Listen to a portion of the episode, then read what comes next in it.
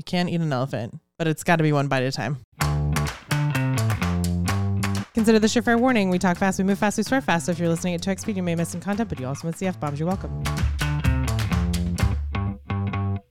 Hi, I'm Vanessa, And I'm Holland. You're listening to Ask Your Work Wife. where every week we answer your questions about how to get more out of corporate America.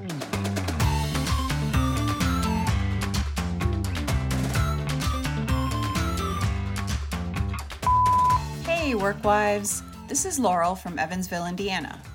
My question is around how to communicate urgency. I'm in an operations role, and I'm dealing with a situation in which people are used to doing things last minute. I think everyone knows the current way of doing things sucks, but how do you get them to change?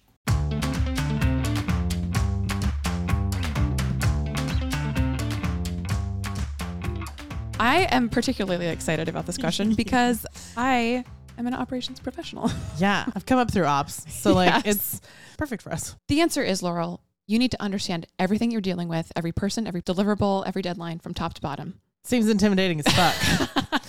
but the only way to really like understand how to communicate urgency is that is that like whole systemic holistic view. You can't eat an elephant, but it's got to be one bite at a time. All right, Laurel, diving all the way into your question around how to communicate urgency as an operations professional. And I do want to make a distinction here. The answer changes if you're not an ops. Yeah. The only reason ops can do what we're about to do is because they come from the side. If you're sitting at the bottom where you're not an operations professional, you're never going to see the whole thing. You might see your whole vertical from the bottom up. That's like looking at the sun from the bottom of the pool. You kind of know it's there, but it's very weird looking. You might not even know that the sun's round. exactly. Sucks to be you. Yeah. Get your ass covered, I guess. But opposites to the side of most organizational structures, so they can communicate to the top and the bottom at the same time, and they have the ability to to exactly what Holland's going to tell you is like understand the whole system. So, yeah, so the first thing you have to do, Laurel, is understand every part of the system in which you're operating. That's people, that's deliverables, that's timelines. That is a lot, and we appreciate that. So, before we dive into how to do this, the way I like to think about this, especially for folks like you who I'm sure are ambitious and want to get the job done right, is to aim for 80% on this. Ooh, interesting. Yeah, I Okay. think like I think a lot of us, and this was this is my experience in operations, is like I want it to be perfect the first time, Mm. but that's actually a barrier to progress. Because you are dealing with humans in a system. Like, Yeah. hmm exactly. So your first try, as great as it might be, will never be perfect, and the system is always changing. It's in perpetual motion. Allow yourself the grace of understanding the system to the best that you can within a maybe a given time frame, or with most facts in the picture, most puzzle pieces in the picture, and then start actioning on it. That's that's my little advice to you is like don't wait for perfection in order to start actioning on this system. And part of that understanding is going to be understanding the, the people in the system and who takes longer than others to get shit done. Who your executors are that are naturally going to take some more time. Who are the people that are just like passing information one side of their desk to the other. They're going to take less time and probably just need a little nudge. It, that that's part of this understanding and actioning that that Holland's talking about. Is like really not only understanding like how like how it should work, but how it does work. Like anytime that I've had to go in and like understand a system and then retrain people i find that there's three there's three versions of how a system operates. There's what the ceo thinks happens there's what exists on paper and then there's how it really happens these things are never ever ever aligned. So what you're trying to get at is how does it really happen? What are those little tiny workarounds that people are using in their day-to-day life that might not be written down but that work for them or that are not working for them or that are not working for other people? Like i might have a workaround that does not work for holland and that's causing a crisis right? My favorite question to ask somebody especially when you're dealing with the executors people can take a lot of time is to ask them how would you best like to receive requests and then work backwards from there in your system. Because that's if that's the bottleneck if that's the thing that's going to take a long time like my most recent experience with this was with a color corrector in our photography department. Every single photo that went out the building of a $3 billion company who had its own magazine in multiple languages in 18 countries across the world every single photo needed to be color corrected. We had one color corrector on staff. He's amazing doing great work but like He's the person who literally touches everything, which just means that he's a massive bottleneck. He's one person, right? So I started with him and I was like, if I can make his life happy and understand exactly how all information comes to him and how he'd like it to come to him, then the rest of the system will just fall into place. And for bottleneck people, especially, but really for everyone, part of this interview process will also be how long does this take you? Mm-hmm. Ideally, like Ideally, in your ideal world, all the caveats and yeah, asterisks. like a big asterisk and a tiny eye roll, like maybe a big eye roll. I don't know. Like, how long would you like to have to do this? Like, that Mhm. makes your life worth living. how you're finding this out, Laurel, is going to be a reconnaissance mission. you're diving all the way in, and you're doing that with everyone involved. Mhm. Active listening. All the notes. hmm You're conducting interviews basically with every executor, stakeholder, person in this system to understand how they think it works, where they think the problems are, and what they need in order to do their jobs. That's basically what you need to come out of these interviews with. And I don't care if you think you know, you need to go either validate that information or find the fuck out. Once you have all of that information, people, processes, deliverables, ideal scenarios, proclivities, yeah. yes, exactly. You create a set of timelines, and there are four of them. Yes. There is a drop dead deadline. That is the deadline that, like, it must be done or you're going to miss something else. I, I learned this the most in magazines. If you miss your date with the printer, you're fucked because they're not going to hold the press for anyone. So, like, you do not fuck up with your printer, period. From there, you put in a little bit of buffer and establish your hard deadline. This is the one that, like, upper management knows is the end all be all. They actually don't understand what happens between your hard deadline and your drop dead deadline, and you want to keep it that way, Yeah. right? Because if upper management thinks that your hard deadline is actually a drop dead deadline, they will push to meet your next deadline, which is your soft deadline, mm-hmm. right? This is the one that's most widely published to everyone upper management, lower management, middle management, vendors. Like, this is the deadline everybody's working towards. But your upper management understands there's a bit of a buffer between your soft and your hard because they think the hard is the drop deadline. in the back of your head, you're like, you know what? If I hustle, I know that like I need to end a day Friday, but really it doesn't have to go to the printer till Monday, and I have a whole weekend I can work on. Like, that's that's going to be your how those three deadlines relate to each other. And then even out ahead of the soft deadline is the would like to have. Like, hey guys, it would be nice if I could have this Monday, but I'll take it as late as Thursday. That's usually your language around that. then when someone comes to you Thursday, I'm like, oh my God, I had a fire, blah, blah, blah. And like, then you say, great, I need it Tuesday. That's your hard deadline. When really you know you have to ship it to the printer on Friday. Like that's you know what I'm saying? Like exactly. that's how that works. With all of those deadline options, you're able to manage the entire system because you have all of that in place. What this will do for you, setting these deadlines out ahead of you, is actually remove the need for urgency. Because right now, it sounds like your team is just used to like, oh my God, it's due tomorrow. Let's like all hands ordering Chinese. We're going to be here all night kind of thing. That's not sustainable for anyone. You're going to get a lot of burnout, a lot of employee churn. I'm sure you're already feeling this, Laurel. Like, so the way that you communicate urgency is actually by not making it urgent, by running your deadlines way out ahead of you. The other way to get ahead of it or to reduce the urgency altogether is to handhold the process. Uh huh. People will eventually get used to a new system on their own. They will. I know it feels like they won't. they will eventually. They do learn. They're, Yeah. they're a little dense, but they will learn. yeah, it's hard. Change is hard. Um, but the first time that you're, this is a key word for you, piloting, a favorite word of mine, because it feels non-threatening. piloting a new system. I love that. I know, me I'm too. to start using it. Please. Stolen it's a from Holland. pilot. Yeah. the first time that you're quote unquote piloting this process, this new process with this new system with the four rolling deadlines, you handled it every step of the way.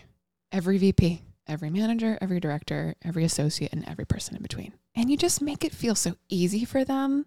It, it's almost like you're doing them a bit of a favor. Like, hey, VP, uh, there are a couple of people on the team, a couple other VPs, put a little pressure on it. A couple other VPs who have been, you know, talking about Christmas. It's June. Do you guys have any idea what you're doing for Christmas yet? Christmas promotions, Christmas products? Like, no. Oh no, I have no idea. Let me let me see if I can help you out with that. Right. And then you just go do it for a minute. And then you kind of pop back in as it need, needs to move to the next stage on your timeline Yes. and just let them know that you've like done this for them or like you're gonna like get with their team to brainstorm some stuff that way you're modeling this behavior to them and you're showing them how far ahead they need to be thinking. I, I run into this problem all the time with clients. I work at an agency. I have my own clients. Like no one actually realizes how far ahead they need to be in their content. Magazines have this down to an art. No one gets how far ahead you need to plan content better than a magazine because they do have that drop dead deadline for the printer we used to travel in, you know, the summer of let's call it 2021 for the articles in summer issues of 2022 at the publication house I worked at. That's as far as you needed to be. Mm-hmm. Like right now, it's September. September Vogue just hit my mailbox. Anna Wintour starts planning next year's September Vogue, October 1st. She just does. It's a year long project. That's how far ahead she's thinking about it. All photo shoots for that issue of next September are going to be shot sometime in the next six months. So by March, all the photo shoots are done. Not wild. It's absolutely incredible, but I like for me, it's like obvious. As an Mhm. ops professional, you, me, Laurel, we get it. We Mhm. know that December products have to be ready to go. Yeah. There's a reason. I used to call this Christmas in July. Like you guys, if you're not thinking about Christmas by July, you have a problem. You're already behind. mm-hmm. The thing is that when you're handholding this process and the outcome of a gorgeous, smooth launch that's been handheld every step of the way, people are going to love it. Mm-hmm. They're going to love it so much that you won't have to convince them next time. And they'll, you don't have to do as much handholding either. It's perfect. And as soon as you announce to them, they're like, hey, all your December content is done and it's like October, they're gonna be like, wait a second, it's done? And then and then you like slide in there, yeah, we should be thinking about Mother's Day. And then you hand them your timeline. You say, Hi, these are your timelines for Mother's Day.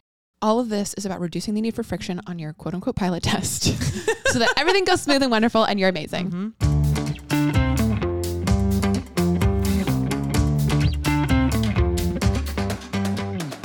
If you want bite sized information on how to get more out of your daily corporate grind, follow us on Instagram at Ask Your Work.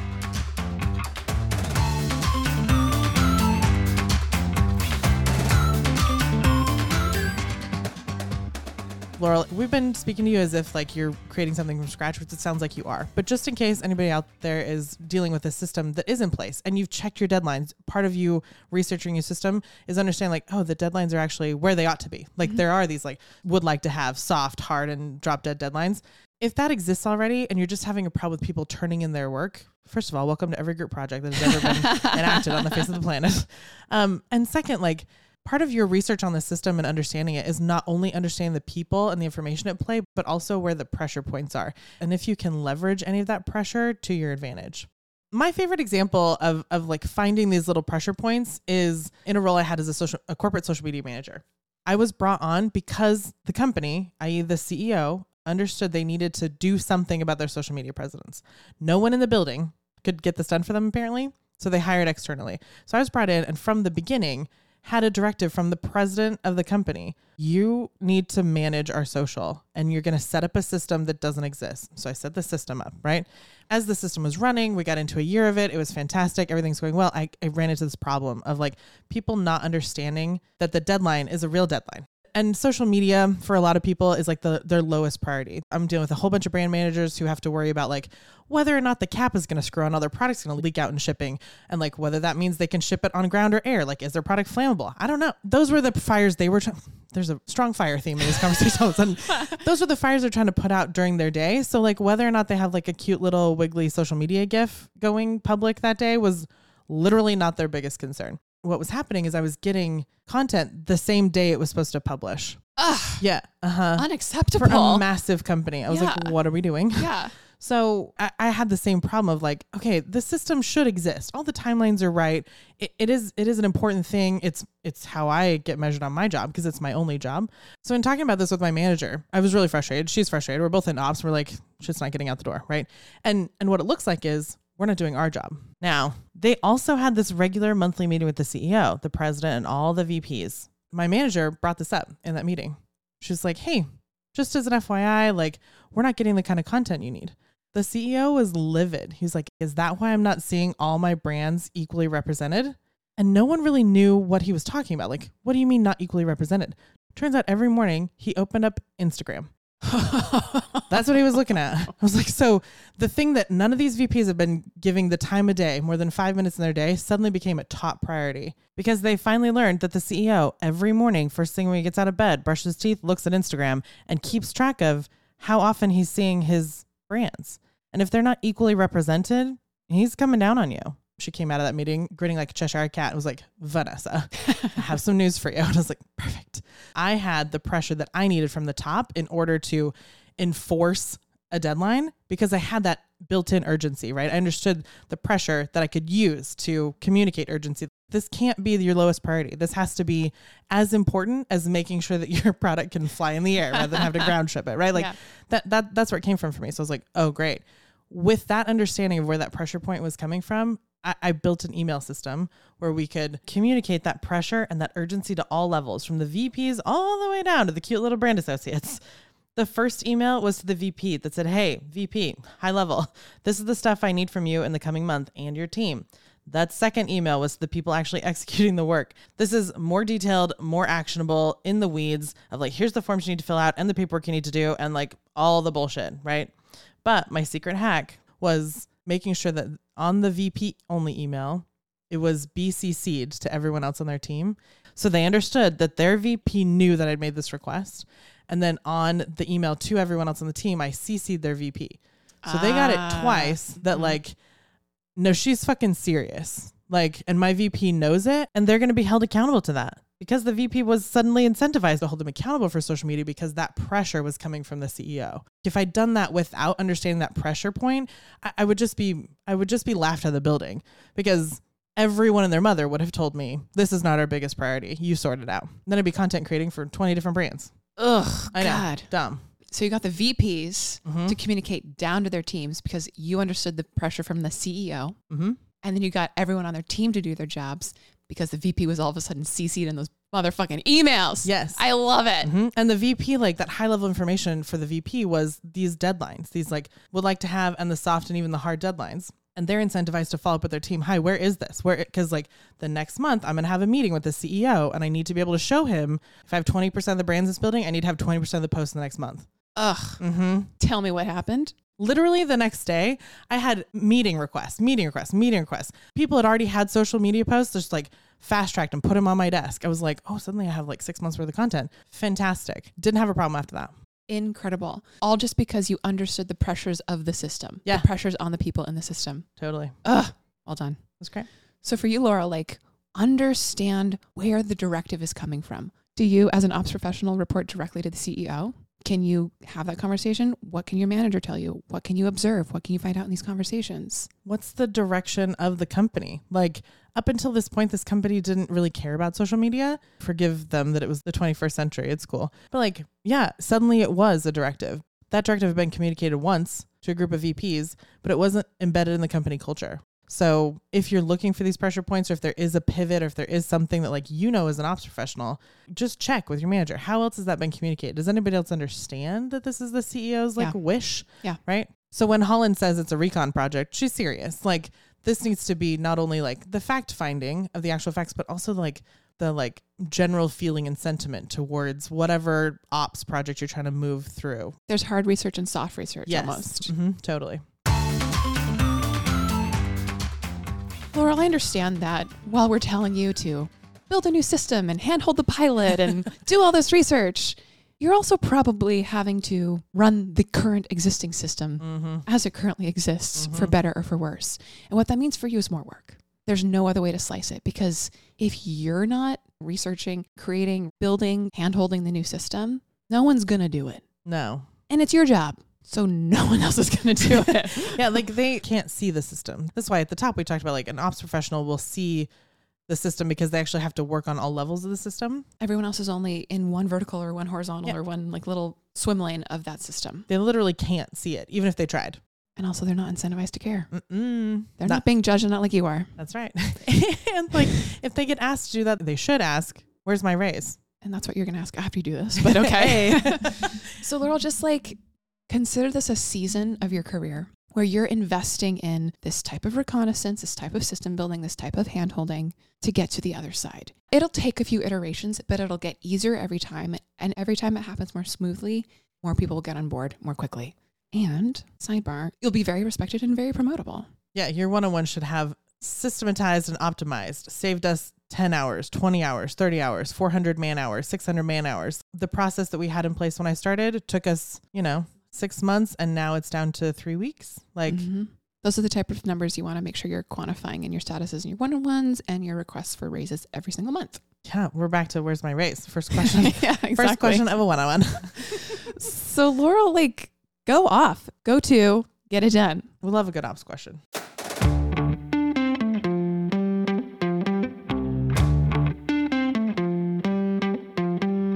Got a question for Ask Your Work Wife? Record your question and email the recording to help at askyourworkwife.com. Include your name, your city if you want, and whatever context might be useful for us to know. And don't forget to start with, Hey, Work